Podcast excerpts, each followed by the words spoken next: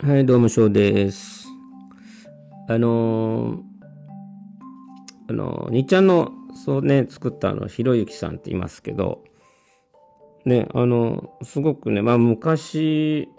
よく話題になったあの、堀江さんの時と同じで、結構、今までね、あの、思ずっと思い続けたけど、ね、あの、声に出して言ったら、うん、大変なことになるかなとかね、思って皆さん黙ってたことっていろいろとあると思うんですけどね、会社内でこれ言ったらまずいなとかね。うん、で、自分がそういうふうに思ってるのは間違いなんじゃないかって、だからこそ声に出してね、言えなかったってことたくさんあると思うんですけど、でも、ね、あの、堀江さんだったり、ひろゆきさんだったりね、結構言ってくれますよね。で、なんかあのーなすごくね、あのー正直すぎてっていうか直接的すぎてって、あのー思う人もいるかもしれないですけど、私はすごくね、あのー共感できることたくさんあるんですよね、ああね彼らの話にはね。うん。もし、あの彼らの言ってることがね、に対してこう、ムってくる人がいるんだとしたら、やっぱり、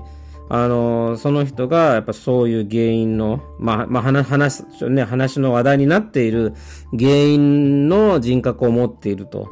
うん、いうふうに感じた方がいいかもしれないですね。というふうなことはすごくね、よく思うんですよ。ねもちろんね、考え方の一つなので、それをフォローするかしないかっていうのは、個人の自由だと思うんですよね。うん、だけど、あの、今まで生きてきた世界っていうのは、ねその、例えばじゃあ、ひろゆきさんとかがね、えー声に出してくれたことすら、その張本人にも伝えることができなかったし、張本人がそれを、あの、ね、そういうふうに言ってる人がいるって思うこと絶対なかったわけですよね。うん、だけど、彼らの、ね、メディアへの、メディアのなのね、と中でこう出てきてくれること、あと YouTube とかでね、出てきてくれてることでね、非常になんか助けられたというか、いう気分になることはたくさんありますね。で、あのー私がね、あのーそうそうそうそうって思ったことの中で、それってその人の感想ですねっていうあの一言があるんですよね。まさにその通りだなって思うんですよ。特に思うのがね、まあこれに、に、まあ外資とかに日系のかあの国内企業とか関係なく、あのーその倫理とかを回さなきゃいけない世界になってる会社ってあると思うんですよ。もう例えば、それぐらいの決済権もないんだっていうぐらいのね、あの、とにかく、まあ、えーっと、倫理を回すときに、いっぱい、それって、あのこうでしょうって、叩き切っていきますよね、上司がね。断罪していくというか。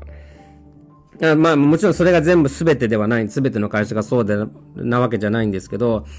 まあ、およそ8割ぐらいの会社は、あのー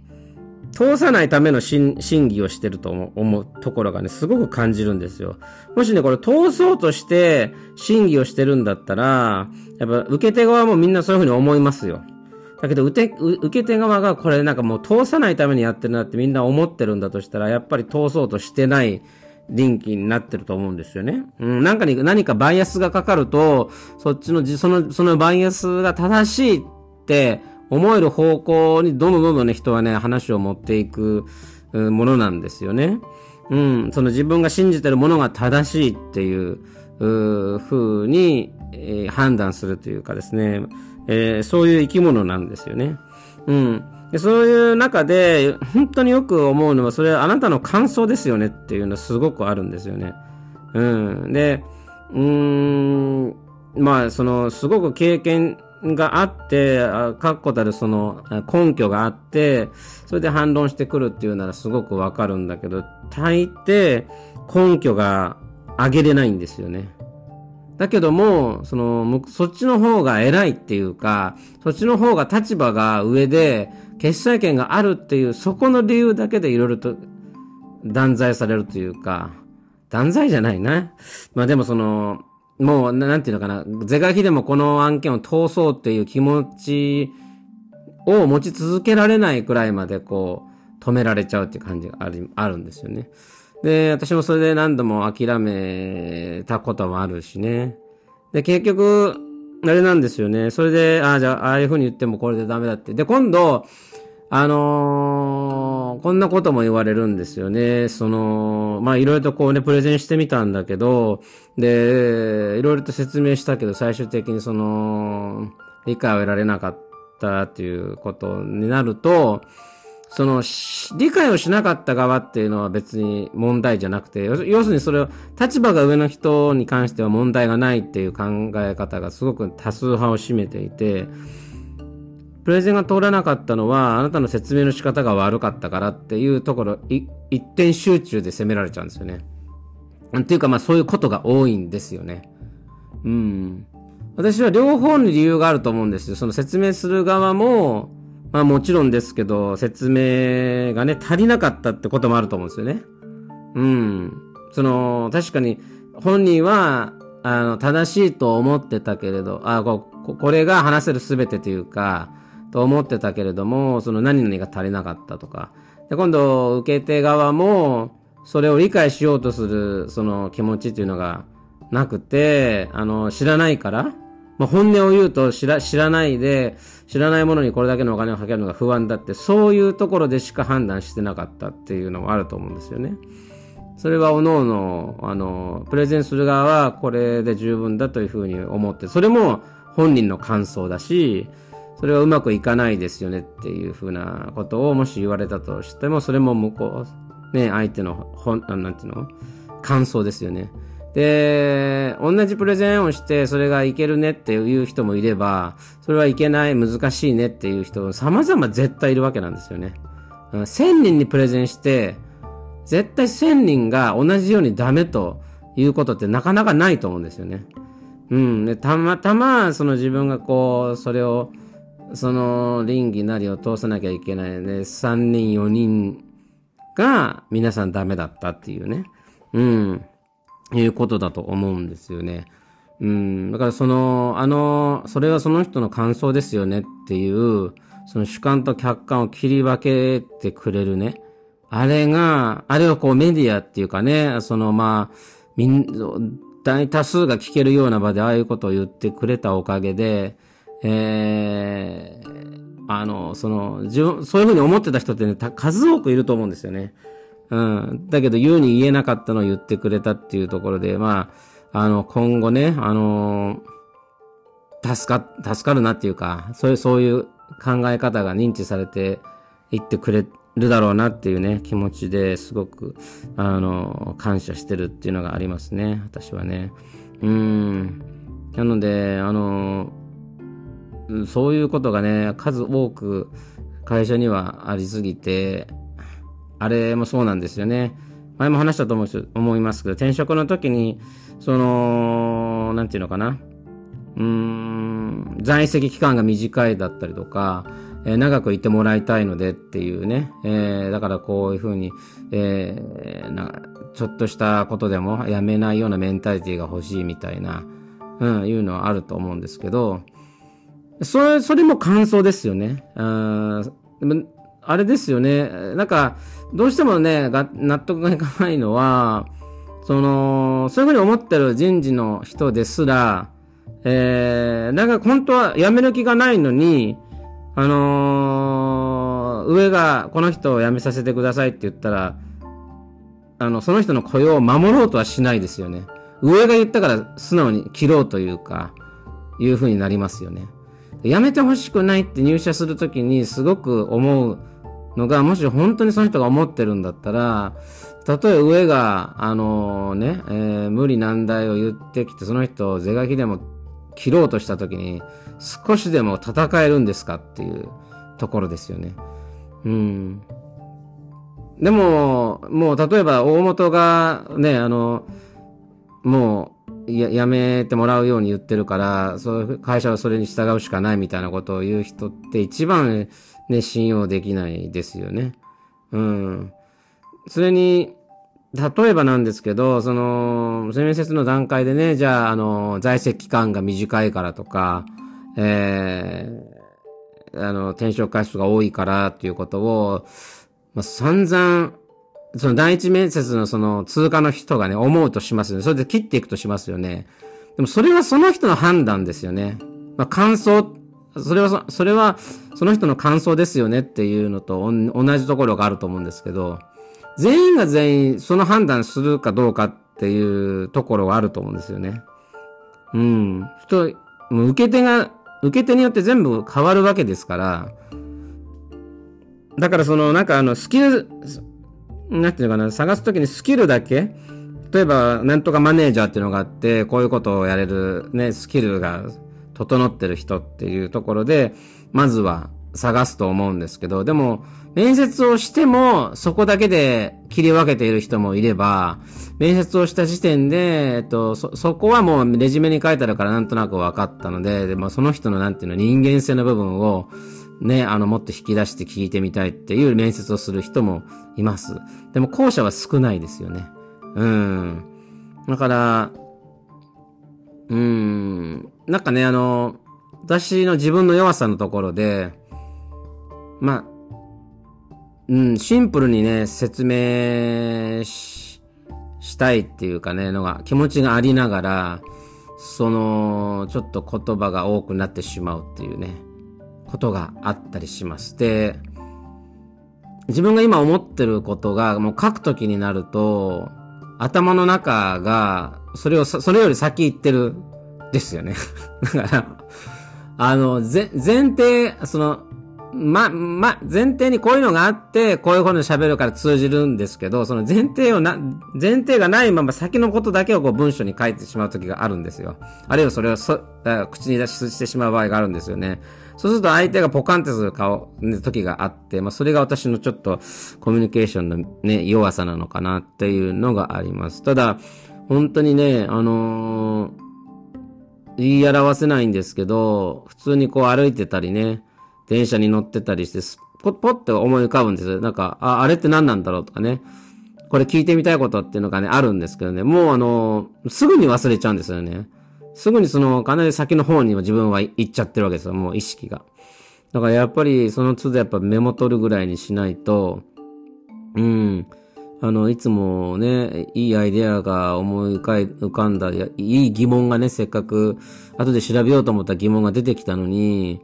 あの、なんていうのかな。うん。忘れちゃってね、結局調べることもないままっていうのが自分の弱さかなと思いますね。ねなるべくね、そういうのってなしにないようにしようと努力をしてますけど、まあ言いましたよね、努力だけではなかなか、あの、報われないっていうのもあったと思うんですけど、うん、まさにね、えー、っと、努力をしてても、うん、自分の努力が報われるっていう、その報われた時の定義みたいなっていうのは、やっぱそれはその人の感想ですよね。私は、私の場合だと、これこれ報われるっていうのはどういうことを言うのかっていうのは私の例えば定義があって、その定義は別の人ではまた違う定義持ってますよね。うん。例えば成功って一言言っただけでも、私が思う成功と他の人が思う成功はやっぱ全然違うわけだから、やっぱ本当にいろんなことが、あの、それはその人の感想ですよねっていうね。うん。えたくさんあると思いますね。まあその中でね、いかにこう客観的に、えー、ものが言えるのかっていうのはやっぱり、えー、説得力ありますよね。あの、メディアでそういう風に言ってくれる人っていうのは、まあ、数字の根拠も出してきてくれるしね。うん。だからこそ余計に信じちゃうかなっていう気がしますね。で、うん。あのーそのね、それはその人の感想ですよねっていうような話をされてる時に、やっぱりいつも根拠を出してくれるんですけど、確かにね、あの、会社で言われる時って、それをなんか、えー、それは違うよって言って、ね、こう、いろいろとこう、判断でこう、却下してくる側って、確かに数字的とか、あるいは学術的とか、リサーチ的な、えっ、ー、と、根拠、数字の根拠を出してきてないなって、やっぱ思いますよね。うん。なんだっけな、あの、一回営業の話っていうか、えー、新しい人がね、入ってきて自分の上司というか、うん、で、その時に、私が入社した時っていうのは足でね、営業するのが、その、まあ自分たちの予算的にも、人数的にも、あの、もう単純計算で生き生ききれないっていうか、特にすごい非効率だなって感じたわけですよね。だから、その足で運べないところ、あ要は足を運んで、ああ商談がで、要は話ができないところっていうところにも、いかにして、えー、自分たちの商品を届けるかっていうところで、えー、集中した戦略っていうのが EC だったんですよね。当時は、あの、一つしかね、e コマースのプラットフォームを持ってなかったので、そのプラットフォームを広げてみたっていうか、まあ調べた上で広げたんですけど、広げた結果、e コマースという業態としては同じなんですけど、やっぱり、ね、一つ、ある、ある一つの e コマースにみんなやっぱ偏るんですよ。A という e コマースのプラットフォーム使ってる人が、同じ商品を、の値段のね、あの比較で B とか C を事細かに調べてるかってっていうと調べてないんですよね。うん。でもそれ、それぞれのプラットフォームには、それぞれのなんていうの利点があったりしますよね。そのポイントがつくだったりとか、そう、あの絶対に届くのが早いだったりとかね。それぞれのその強みっていうのがあって、そこに惹かれてることが多いと思うんですね。少なくとも私はそうなんですけど、うん。まあ、ポイントもいいかもしれないけど、ポイントより私は翌日ついてくれる。欲しいと思った時に届いてくれる。熱が冷める前に届いてくれるのが一番いいし、まあ、あのー、2日か3日後にこれが必要だって言った時にね、翌日ついてくれるともうすごく助かったりするし、まあ、そこの自分のニーズに合ってるものをよく使ったりします。だから、あのーうん、調べた結果とか使ってみた結果、そういうふうにやっぱ思ったので、やっぱどれとも、あのー、こう、継続してね、育てていこうとは思ったりしたんだけども、うん、それが当時の私の戦略だったんですよね。だからまあでも、あの、それはそれで急に成果が出るわけではないんですが、やっぱりね、あの、急に結果を求められるもんなんですよね。うん、だからそこがすごくどこの会社行ってもしんどいなっていうところがありますね。その時に、やっぱり足で、足で、足運んでなんぼですよっていう、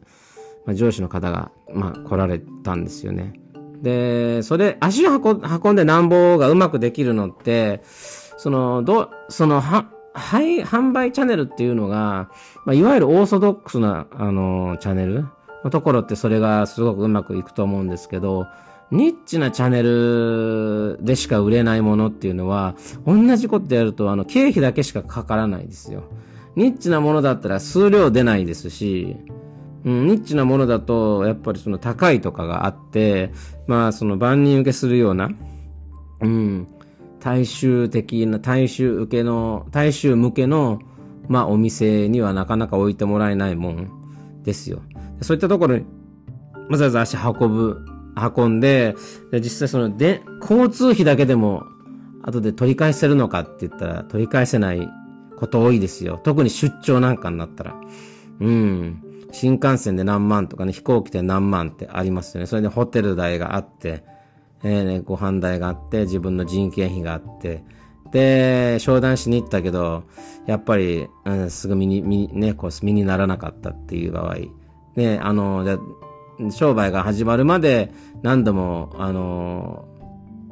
なんていうのかな。そういう機会に会いに行くしかないよみたいなこと。足運んでなんぼっていうふうに言われるとね、しかもこの、なんていうの、リモートの面を、打ち合わせができるこの世の中でそれを言われると、ちょっと違うような気がするな。あ、いや、間違ってはないけど、え、やっぱりそうなんですよっていうふうに言われた時に、それはあなたの感想でしかないってすごく思いましたよね。うん、その時にその、ひろゆきさんが言っていた、それはあなたの感想ですよねっていうね。うん。まさに、あの、そういうことを感じましたね。でも結果はもうみんな辞めちゃいましたよね。うん、みんな辞めてしまいました。営業マンが一人残らず辞めちゃったっていう結果もありましたからね。うーん、まああの、いろいろと難しいですけど、でも上で、上で判断する人ってのはやっぱそれぐらい、あの、いい加減じゃなくてね、えー、真剣に物事の考え方に関してはね、取り組まなきゃいけないんだなっていうふうにね、えー、思った、えー、瞬間でした。まあ、この言葉をね、えー、ほんともっと多くの人に知ってもらえればなっていうふうに思ってます。それでは。